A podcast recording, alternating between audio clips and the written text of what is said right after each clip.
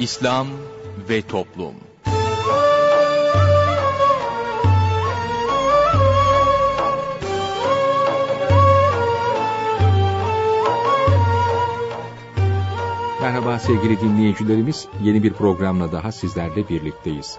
Bugün ana kumanda masasında arkadaşımız İsmail Sert görev yapıyor, ben Mustafa Toköz programı sunuyorum. Programımıza şiirlerle menkıbeleri yayınlayarak başlayacağız, sorun söyleyelimle devam edeceğiz. Sorun söyleyelim'e katılabilmeniz için telefon numaramızı hatırlatıyorum. 0212 454 56 46 0212 454 56 46.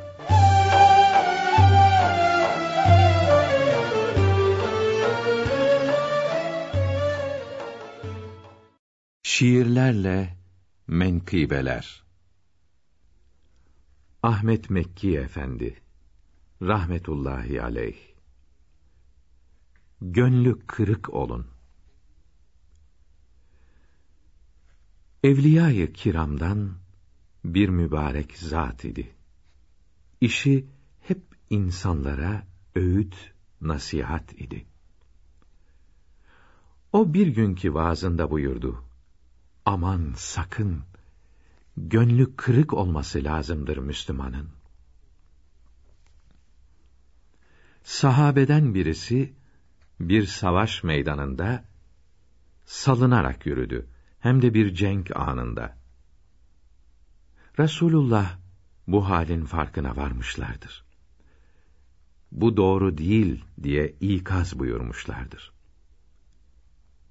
Huneyn harbinde dahi yine eshab-ı kiram çok kalabalık olup 10.000 kişiydiler tam. Bu ordunun önünde kim durabilir diye düşünüp az bir gurur gelmişti kalplerine. Lakin böyle düşünüp böbürlendiklerinden düşmanın karşısında dağıldılar hep birden. Savaşçı bir milletti zira karşıdakiler. Her attığını vuran okçuydu hepsi birer. Buna rağmen Allah'ın sevgili peygamberi atını mahmuzlayıp giderken tam ileri, Hazreti Ali tutup dedi: "Ya Resulallah, gitme ki Hazretine zarar gelir maazallah."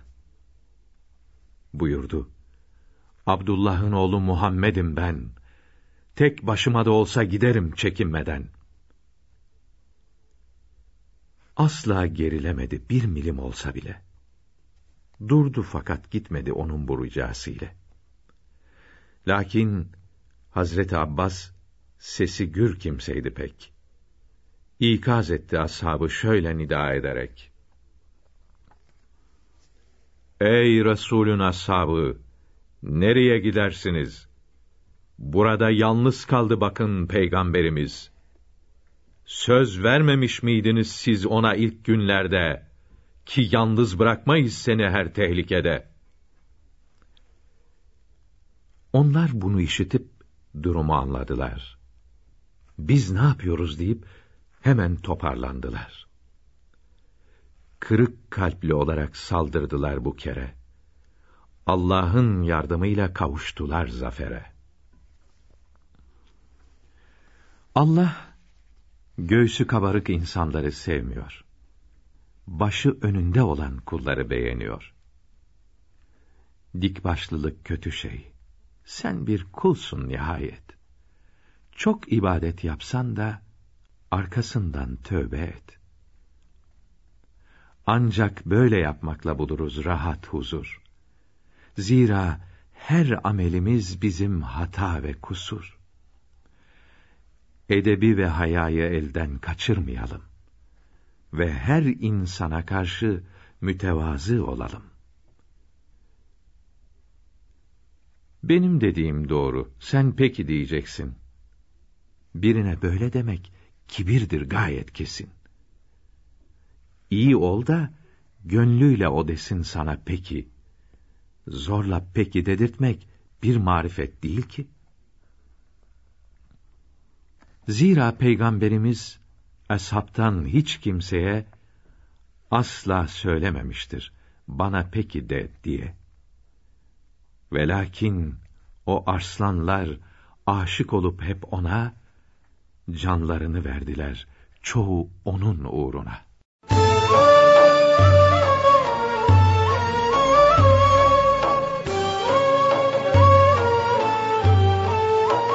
Değerli dinleyenler, yayınımıza devam ediyoruz. Sırada sorun söyleyelim var. Osman Ünlü hocamızla birlikteyiz. Hoş geldiniz hocam. Efendim hoş bulduk. Buyurunuz efendim. Efendim İslam alimlerinden ve evliya-i kiramdan olan Muhammed bin Kab el-Kurezi rahmetullahi teala aleyh buyuruyorlar ki, çok konuşmak, kendisinde sır olarak bulunanları açıklamak ve olur olmaz herkesin sözünü kabul etmek insanı küçük düşürür buyuruyor Muhammed bin Kab el-Kurezi rahmetullahi teala aleyh. Bu hikmetli sözden sonra dinleyicilerimizin sorularına geçiyoruz. İlk dinleyicimizle görüşelim. İyi günler efendim. İyi günler. Buyurunuz. Ben öncelikle sizlere çok teşekkür ederim. Allah Teala sizlerden razı olsun. Cenab-ı Hak cümlemizden razı olsun inşallah Teala efendim. Ben çocuklarım ve bütün ümmeti Muhammed için dua isteyecektim sizlerden. Allah Teala din ve dünya saadeti nasip etsin. Allah işimizi arttırsın. Ahir ve akıbetimizi hayır eylesin inşallah Teala. Amin. Hocam benim sorum eşimle alakalı. Kendisinin çalışmayla hiçbir ilgisi yok. İş hayatı hiç yok. Evleneli biz 15 yıl oldu. Yani eve hiçbir katkısı yok yani. Bütün yük bende. Tekstil işiyle uğraşıyoruz. Onu da bilmiyor. Daha önce de size ben ulaştım. Yani sorunlar çok oluyor aramızda. Çözemiyoruz. Başka iş bul diyorum. Bulmuyor. Çocuklarım büyüdü. Ne yapacağımı bilmiyorum yani. Allah Teala yardımcınız olsun. Kolay değil tabii. Yani bir çözüm yolu bulamadım yani. Biliyorum bunlar bir imtihan. Farkındayım. Ama sabredemiyorum yani. Peki efendim. Çok teşekkürler. Efendim. Biz teşekkür ederiz. İyi günler. Bir dinleyicimiz daha var. Buyurunuz efendim. İyi günler. Buyurunuz. İyi günler. Hocam başınız sağ olsun. Teşekkür ederiz. Mekan cennet olsun. Allah amin. Sizlere uzun ömür versin. Hayırlısını inşallah Teala. Sizden kendim ve ailem için dua istiyorum hocam. Rabbim iki can saadeti versin. Ahir zaman fitnesinden muhafaza buyursun. Sizleri de bizleri de hepimizi inşallah Teala. Amin cümlemize inşallah. Allah razı olsun. Benim iki sorum vardı. İlk sorum namaz biterken 70'e tamamladığımız bu estağfurullah tam ne zaman çekeceğiz hocam? Bir de bunu tesbihle çekmek uygun mu? Ben tesbihle çekiyorum. İstiğfarı mı? Evet, estağfurullah. Namazdan sonra diyor. Ha, namazdan sonra 70'e tamamlayacağız. 70'e tamamlayacağız. 70'e tamamladığımız bu estağfurullah. 70. 50 de yapabiliriz, tesbihle de sayabiliriz. Tesbihle de oluyor değil mi hocam? Tabii. Tamam. İkinci sorumda yemek duasından sonra sofradan bir iki lokma bir şey alıp yememiz gerekir mi? Yemezsek bir günah var mı? Hani. Peki efendim. Oldu. Teşekkür ederim hocam. Biz kolay gelsin. Allah razı olsun efendim. Bir dinleyicimiz daha var. Buyurunuz efendim. Efendim iyi günler. İyi günler. Ben Kur'an-ı Kerim öğrendim. 5-6 sene oluyor. Çok mutluydum. Okuyordum. Dün birisi bir genç Kur'an-ı Kerim bize söyledi, konuştuk. Ü yoktur dedi. Kur'an-ı Kerim'de dedi. Biz bazı yerlerde de okuyuyoruz. Ben şaşırdım kaldım, ne yapacağımı bilmiyorum. İtibar etme onu söylediğine. Tamam. Var değil mi? Var. Evet, onu soracaktım. Ben sana bir aydınlatırsanız çok sevineceğim. Ben peki çok üzüldüm şimdi. Üzülme. Onlar bilmiyor, cahil dedi. Eşime dua istiyorum. Bir de kötü alışkanlıkları olan gençlere dua istiyorum. Cenab-ı Hak hidayet nasip etsin inşallah Teala efendim. Teşekkür ederiz. Buyurun hocam.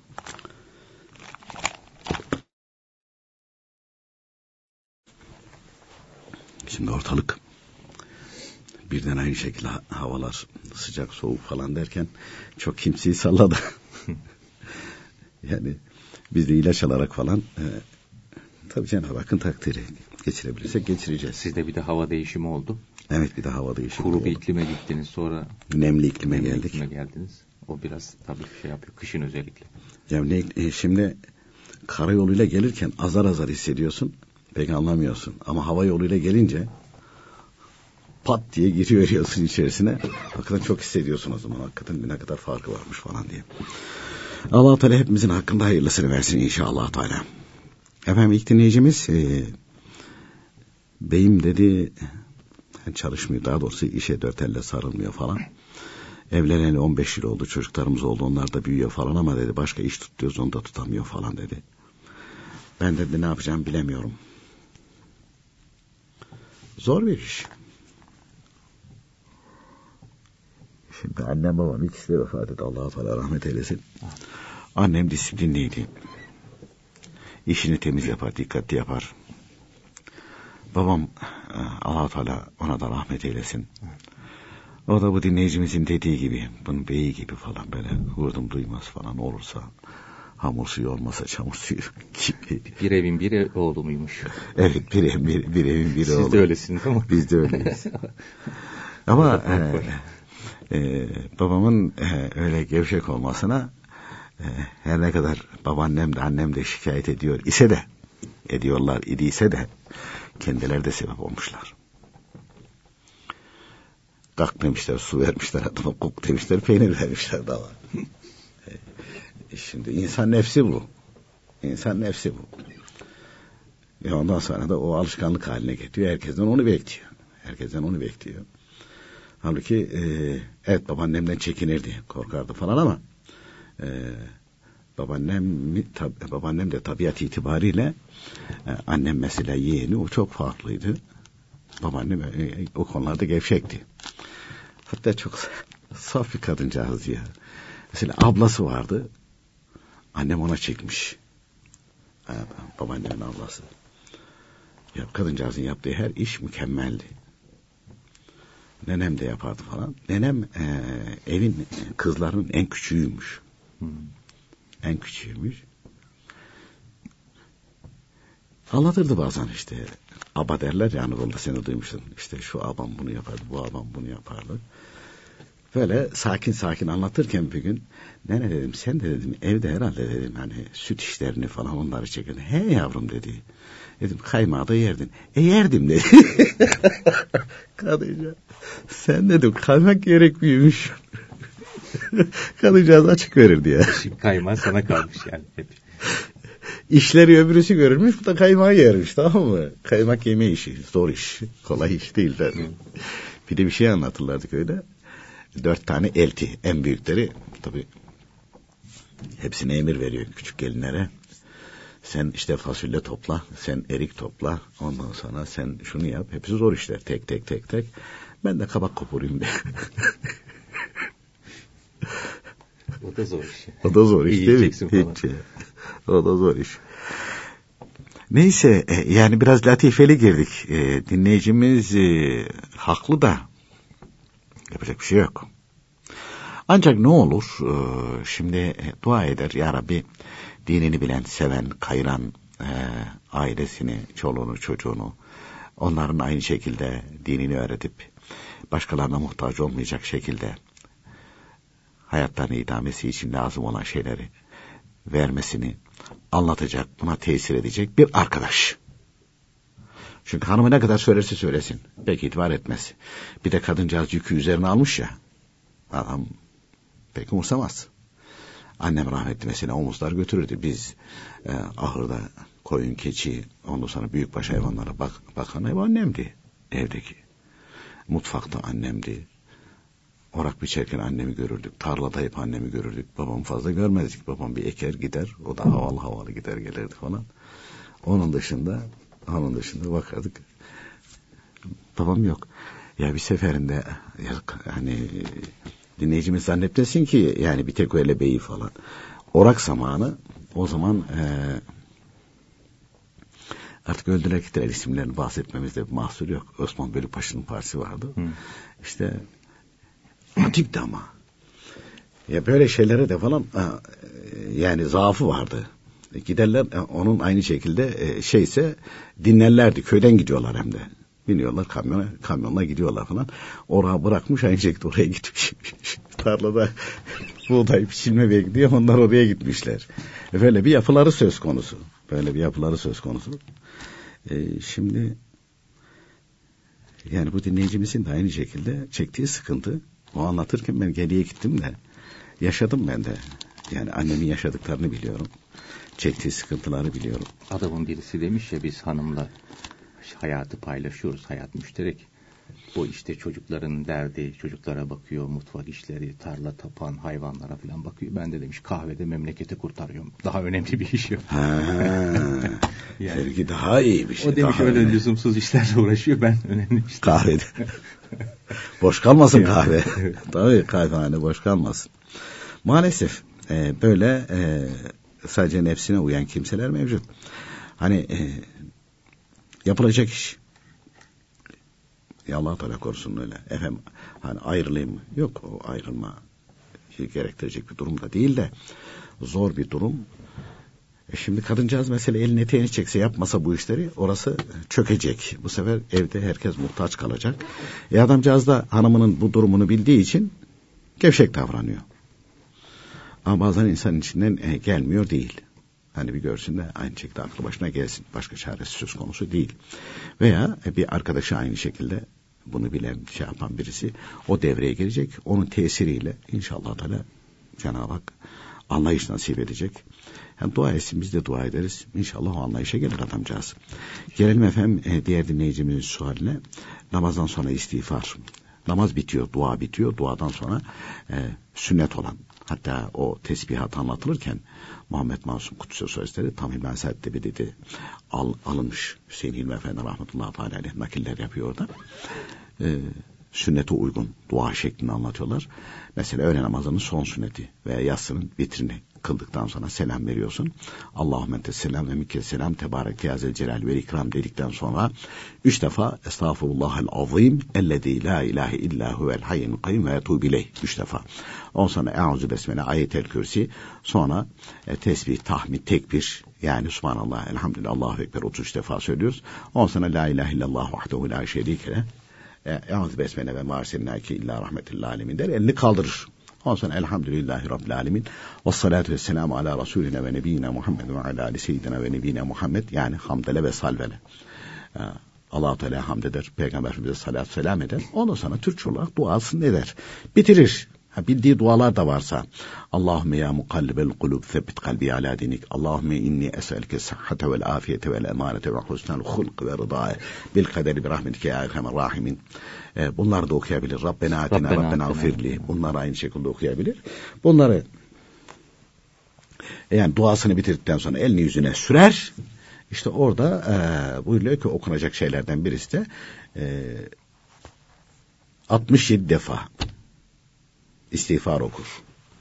Ama diyeceksiniz 70 dediniz. Tamamlayacağız 70'e. Nasıl olacağını. Şimdi 3 defa ayetel kürsü okumadan önce söyledik ya.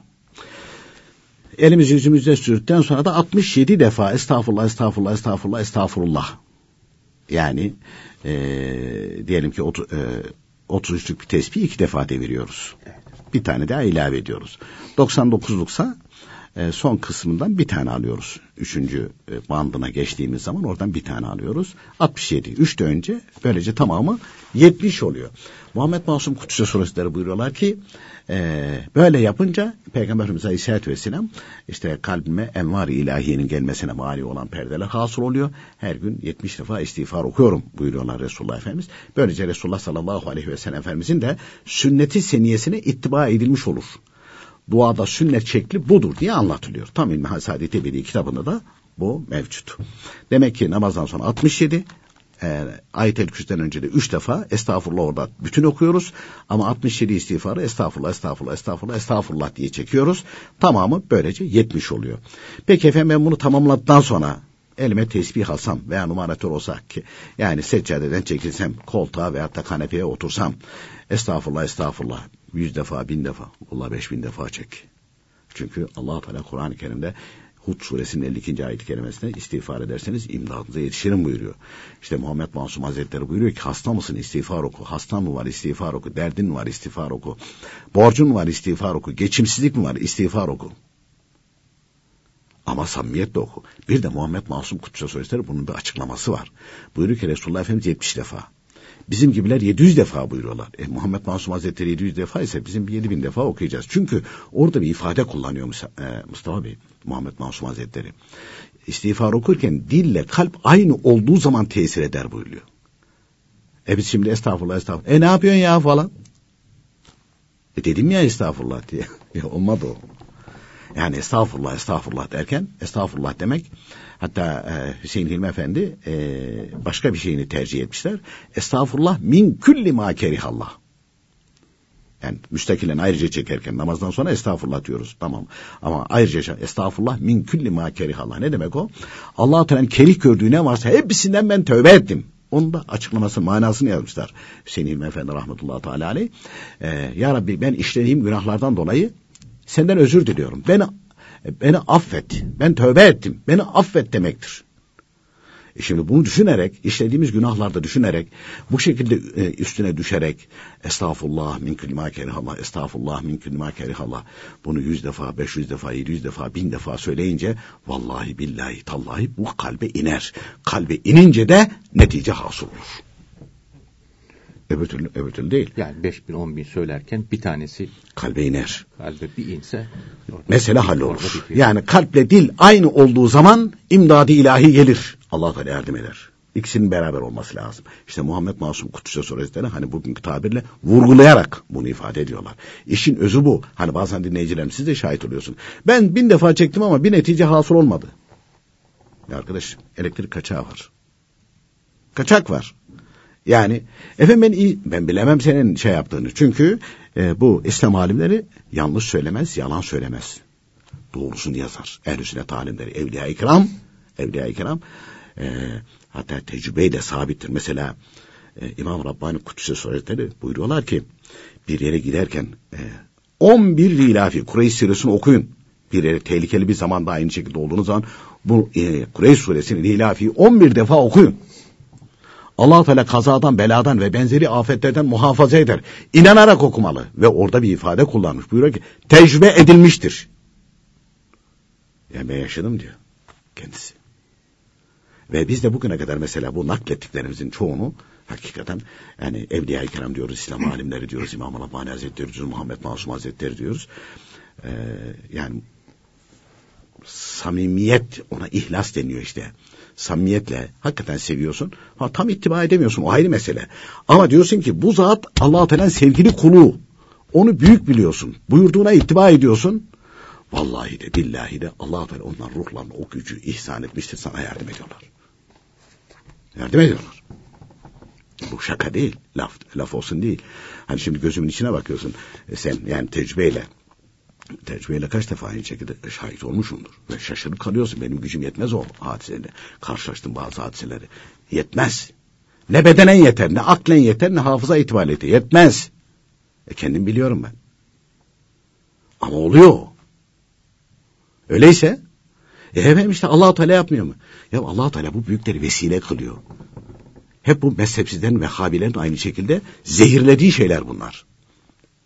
Vatandaşı böyle zehirlemişlerdir. Bu hakikaten ahmak bu insanlar. Ya bulut sebeptir yağmur yağması için. Toprak bütün nebatatın meydana gelmesi için sebeptir. Allah Teala dilemezse toprak hiçbir bitkiyi bitiremez. Bulut yağmur indiremez. Bulutu sebep, toprağa sebep kılmıştır. Ateş yakamaz. Allah Teala dilemedikçe. Hani zaman zaman anlatıyoruz ya Musa Aleyhisselam Tur-i Sina'ya giderken işte kendi ümmetinden birisini orada vahşi hayvanlar parçalanmış ölmüş. Bakıyor falan Allah Allah diyor biz bunu mümin biliyorduk yani. Bizim bilmediğimiz günaha mı müptelaydık falan. Tur-i Sina'da arz etmiş merakını giderememiş mübarek. Ya Rabbi diyor biz okulunu mümin ve salih biliyorduk. Allah Teala da biliyor ki aynen sizin bildiğin gibi mümindi ve salihti. Salih demek evliya. Ama diyor vahşi hayvanlara parçalatmışsın. Bakın vahşi hayvanlar parçalamış demiyor. Parçalatmışsın. Musa Aleyhisselam'ın yakini var o konuda. Yani demek istiyor ki o hayvanları yaratan sensin ya Rabbi. Sen izin vermedikçe, onlara ilham etmedikçe o hayvanlar gidip o insanı parçalamaz. Saldıramaz. Yılan sokamaz. Arı sokamaz. Allah-u Teala dilemekçi olmaz o. Allah-u Teala müsaade ederse yapar onu. Ve bütün hayvanat Allah-u Teala'nın emrindedir. İtaat eder. Aksini yapamaz. Ama aldığı emri de aynı şekilde yerine getirir. Hani mağarada Hazreti Ebubekir radıyallahu anh hazretlerinin ayağını sokan yılanı çek diyor. Diyor ki niye soktun sen benim mağara arkadaşıma? Niye yaptın bunu? Yılan böyle özür diliyor, efendim çok özür dilerim. Yani benim başka da aynı şekilde gücüm kuvvetim yok. Ben dedelerimden duymuştum, buraya gelecektiniz, biz nöbetleşe burayı bekliyorduk. Teşrif ettiniz fakat mübarek yüzünüzü görmekten mahrum kalınca arkadaşınız ayağıyla kapattı. Başka çıkış yeri de bırakmadı bana. Benim de tek silahım oydu diyor, özür dilerim diyor. Ya. Örümcekler. Evet, örümcekler takır takır aynı şekilde Allah-u Teala şahında takır takır ördüler. Yani her şey Allah-u Teala'nın emrindedir. Ona itaat halindedir. Bir tek nefis hariç, o da insanın içindedir. Onun için de Allah rahmet eylesin Enver abiler buyuruyorlardı ki insan ya nefsinin kuludur veya Allah-u Teala'nın kuludur. Bu din büyükleri de bize anlatıyorlar. Bu kitapları okur. Bu büyüklerin buyurduklarına ittiba ederseniz o zaman Allah-u Teala'nın kulu olursunuz. İstiğfarı da bu şekilde söylerseniz netice alırsınız. Yoksa alamazsınız diyor. Peki efendim, ikinci bölümde devam edeceğiz. Değerli dinleyenler, sırada bugünkü sohbetimiz var. Sohbetimizin başlığı İslamiyet'i bilen zararlardan kurtulur. İbadet Allahü Teala'nın varlığını, gönderdiği peygamberini, ahiretteki nimetleri ve azapları tasdik etmekle, inanmakla başlar. Bunlara inanmakla ve ibadetleri yapmakla 3 şey hasıl olur. Birincisi, insan şehvetine uymaktan kurtulur, kalp, ruh temizlenir. İkincisi, insanda his organlarıyla hasıl olan bilgilerle ilgisi olmayan başka bilgiler, zevkler hasıl olur. Üçüncüsü, iyilere nimetler, kötülük yapanlara azap yapılacağı düşünülünce insanlar arasında adalet hasıl olur. Dinini iyi bilen, seven kadın erkek her Müslüman, bütün hareketlerinde İslamiyet'e uyarak hem kendilerine hem de aile, akraba ve bütün mahluklara hayırlı ve faydalı olur. Bunun için dinini iyi bilen ve her hareketi bilgisine uygun olan salih kimselerle görüşmeli, günah işleyen, Allahü Teala'nın emir ve yasaklarına uymayıp, yalnız sözle Müslümanları okşayan, avutan yalancılardan, cahillerden uzak olmalıdır. İslamiyet'i, dinini iyi bilen ve ahireti düşünen doğru alimlere sorup öğrenmelidir. İmam Rabbani Hazretleri buyuruyor ki, Ehl-i sünnet alimlerinin anladıkları manalar doğrudur, kıymetlidir. Bunlara uymayanlar kıymetsizdir. Çünkü bu manaları Eshab-ı Kiram'ın ve Selef-i Salihinin eserlerini inceleyerek elde etmişlerdir. Kurtuluş yolunu bozuklarından, sapıklarından ayıran onlardır. Onların hidayet ışıkları olmasaydı bizler doğru yolu bulamazdık. Doğruyu bozuk olanlardan ayırmasalardı bizler taşkınlık ve azgınlık uçurumlarına düşerdik. İslamiyet'i bozulmaktan koruyan, her yere yayan onların çalışmasıdır. İnsanları kurtuluş yoluna kavuşturan onlardır. Onlara uyan kurtulur, saadete kavuşur. Onların yolundan ayrılan sapıtır, herkesi de saptırır. Bir gayrimüslim, Müslüman olursa cehenneme girmekten kurtulur, günahsız temiz bir Müslüman olur.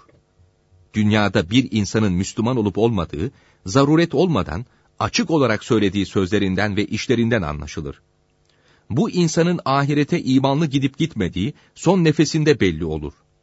Büyük günah işlemiş olan erkek veya kadın bir Müslüman, tövbe ederse günahları muhakkak affolur, günahsız tertemiz olur. İmanı doğru olan bir Müslümanın ibadetinde gevşeklik olursa, tövbe etmese bile affedilebilir. Affedilmese bile azap çektikten sonra cehennemden kurtulur. Dinini bilen, iyi anlayan bir Müslüman, kötü yollara sapmaz ve kötü kimselere de aldanmaz. Dinini bilmediği için aldanan bir kimse, cehennemden kurtulamayacaktır. Ehl-i sünnet alimlerinin kitaplarından dinini doğru olarak öğrenmeyenler, bid'at ve dalalet sellerine yakalanıp boğulur. Dünya ve ahiret felaketlerine sürüklenirler. Ancak hakkı bilenler, bid'at sahiplerine aldanmaktan kurtulur. Hakkı bilmeyenlerin, bunların dalalet girdaplarına, tuzaklarına düşmemeleri ise imkansız gibidir. Şunu da unutmamalıdır ki, ahirette Allahü Teala'nın rahmetine kavuşabilmek için, imanla ölmek lazımdır. Kur'an-ı Kerim'de ve hadis-i şeriflerde açık olarak bildirilenlere uygun imanı olmayan, haramlardan sakınmayan ve İslam'ın 5 şartını yapmaya ehemmiyet vermeyen bir kimse rahmete kavuşamaz. Ehl-i sünnet itikadında olmayana bidat ehli denir. bunun yaptığı ibadetleri sahih olup borçtan, azabından kurtulursa da vaat edilmiş olan sevaplarına kavuşamaz. Ahirette dünyada yapmış olduğu iyiliklerin hayrat ve hasenatının karşılığına kavuşamayacaktır. Dünyadaki iyiliklerinin karşılıklarına kavuşmak isteyenin hemen tövbe etmesi, imanını düzeltmesi lazımdır. Netice olarak neyin faydalı neyin zararlı olduğunu ayıran İslamiyettir. İnsanlar faydalı sanır, zararlı olabilir. Zararlı sanır, faydalı olabilir. Allahü Teala bildirmeseydi insanlar bilemezdi. İslamiyeti bilen dünyanın zararlarından kurtulur. Ebu Abdullah Mâribî Hazretleri buyuruyor ki, bir kimse samimi olarak dünyadan yüz çevirir, Allahü Teala'ya yönelirse, o kimse dünyanın şerrinden ve afetlerinden, sıkıntılarından emin olur. Her şey senin güzel Mevlam, öyle diyor eşsiz kelam. Her şey senin güzel Mevlam, öyle diyor eşsiz kelam. Her dem ağlar yalvarırım, acı bana rahim Mevlam. Her dem ağlar yalvarırım, acı bana rahim Mevlam. Çaresize sen acırsın, kainata nur saçarsın. Çaresize sen acırsın, kainata nur saçarsın. Benim arzum cemalimdir, ver muradım kerim Mevlam. Benim arzum cemalindir, ver muradım kerim Mevlam.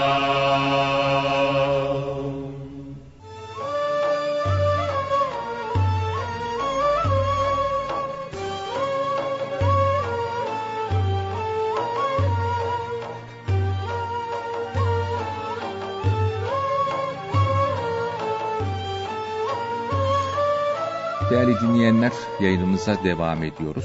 Sorun Söyleyelim'in 2. bölümüyle sizlerle birlikteyiz.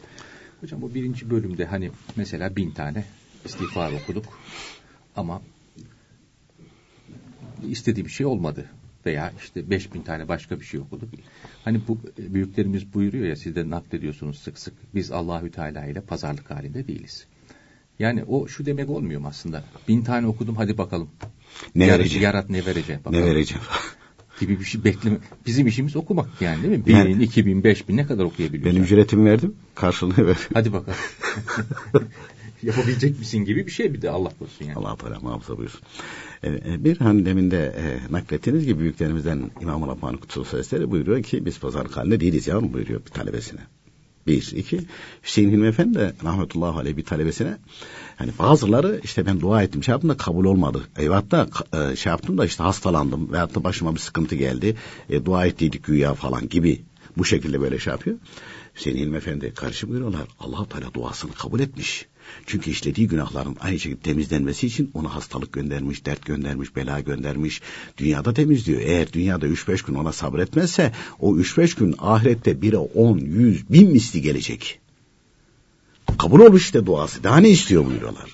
Kabul olmuş. Biz orasını göremiyoruz. Gerisini bilemiyoruz. Duvarın öbür tarafını göremediğimiz için de zannediyoruz ki biz bir elimiz yağda, bir elimiz balda. Dua ettik, neye lazım? Şimdi var öyle dua kitapları. Bazen bize de soruyorlar ya. Benim de şöyle bir işim var. Bunun için bir diyor dua var mı? Var. Uydur söyle. Tövbe yarabbi ya. Bir kere dua edecek o hale bir gel bakalım bir. O hale gel. Ondan sonra. Yani ille belli şeyi ezberlemen şart değil. Hatta kitaplara geçmiş. Ve Allah-u Teala'nın da hoşuna gitmiş buyruluyor.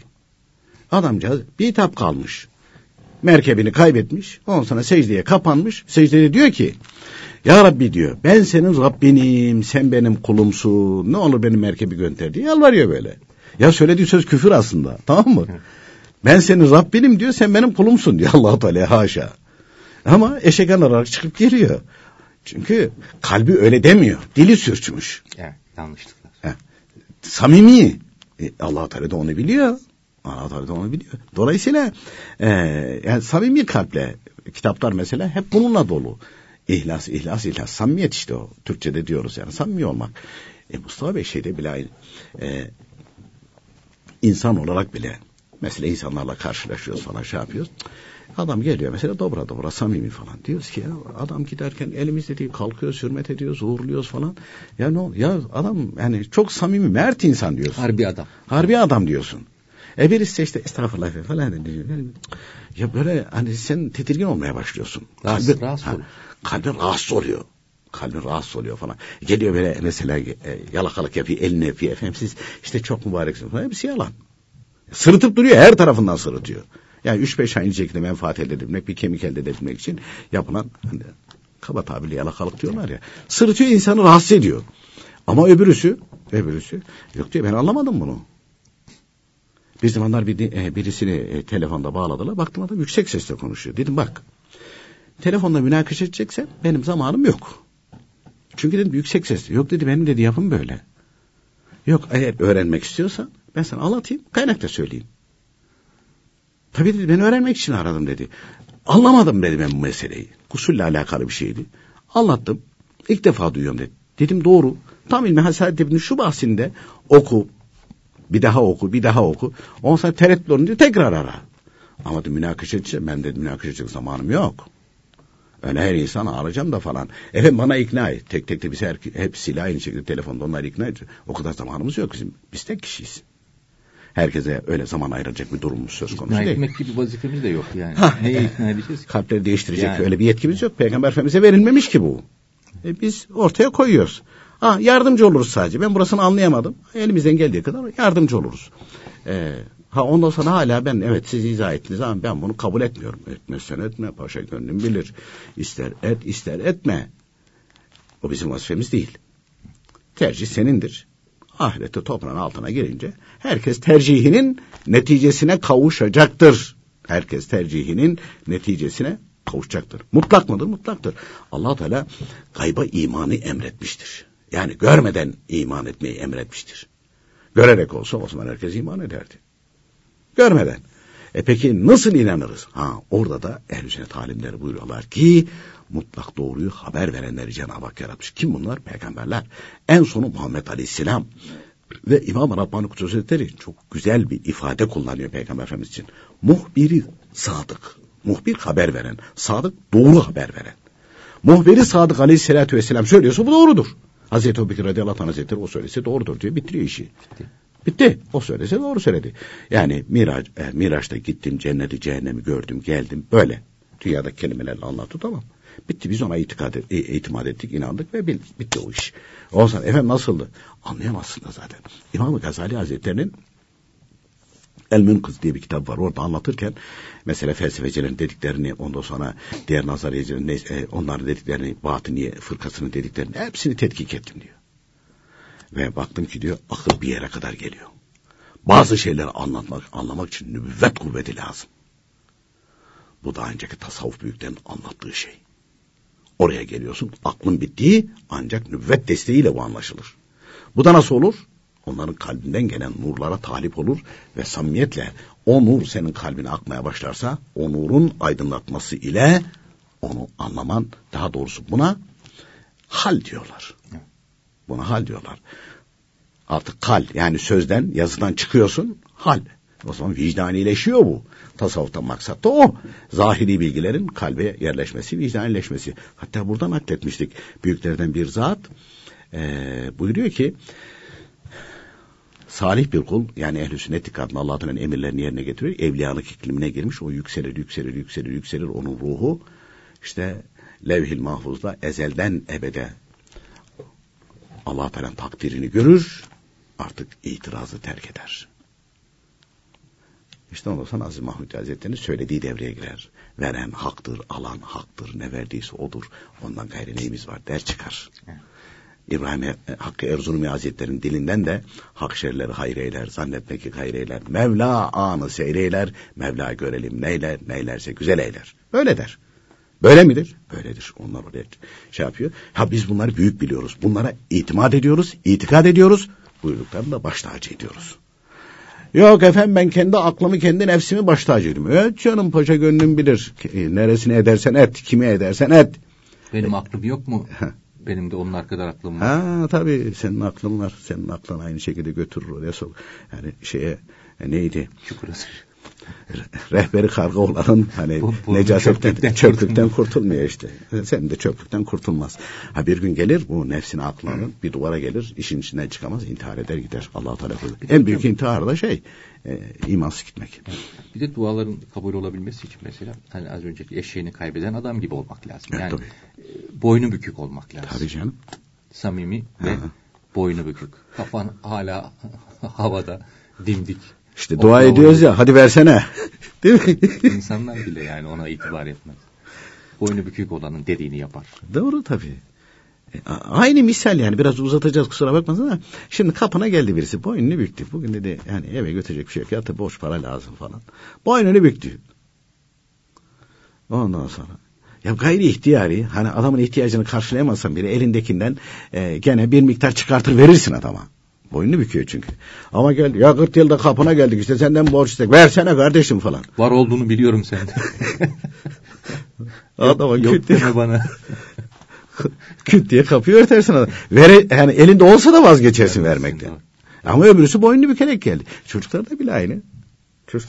Hatta Hüseyin Hilmi Efendi rahmetullahi teala aleyh böyle bir babanın 2 tane evladı olsa diye bir misal vermişler. Evet. İşte birisi böyle tamam yaramaz hani aldığını çarçur ediyor bilmem ne yapıyor ama babasına itaat ediyor. Babasına edepli davranıyor. Onun huzurunda aynı şekilde yani sınırı geçmiyor. Babası ne derse peki diyor ben hata ettim özür dilerim diyor. Boynu bükük duruyor.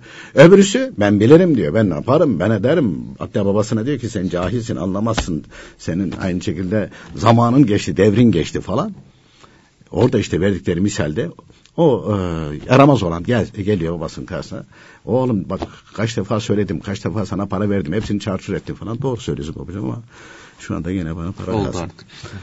Çok özür dilerim ama bakar. Yani kimse duymasın da genellikle babalar olarak sen de söylüyor musun? Ulan eşşoğlu eşek diyorsun yani tamam. İşin içine kendimizi de katarak. Al şunu bakalım diyorsun. Ama öbürüsüne kapıyı kapatıyorsun. Yani böyle bir misal vermiş Hüseyin Hilmi Efendi rahmetullahi teala aleyh. Tam İlmi Hazretleri de. Onun için de diğer kitaplarında da vermişler. Yani boynu bükük olmak. Onu güzel söylediniz. Gelelim efendim. Vaktimiz doluyor. Dinleyicimiz yemeklerde dedi duadan sonra 1-2 lokma. O genellikle adettir. 1-2 lokma.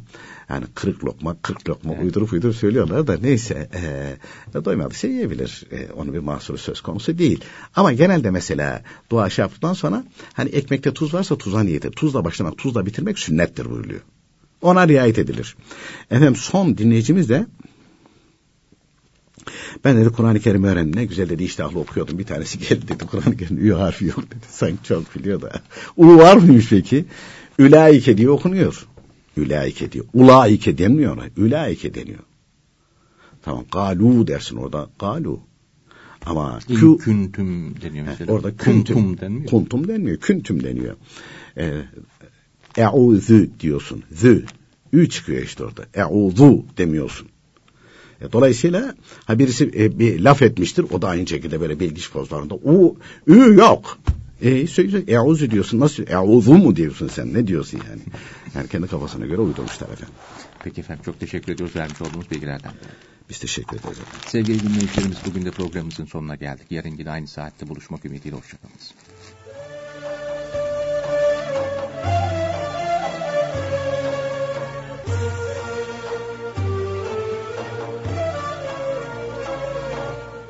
İslam ve Toplum.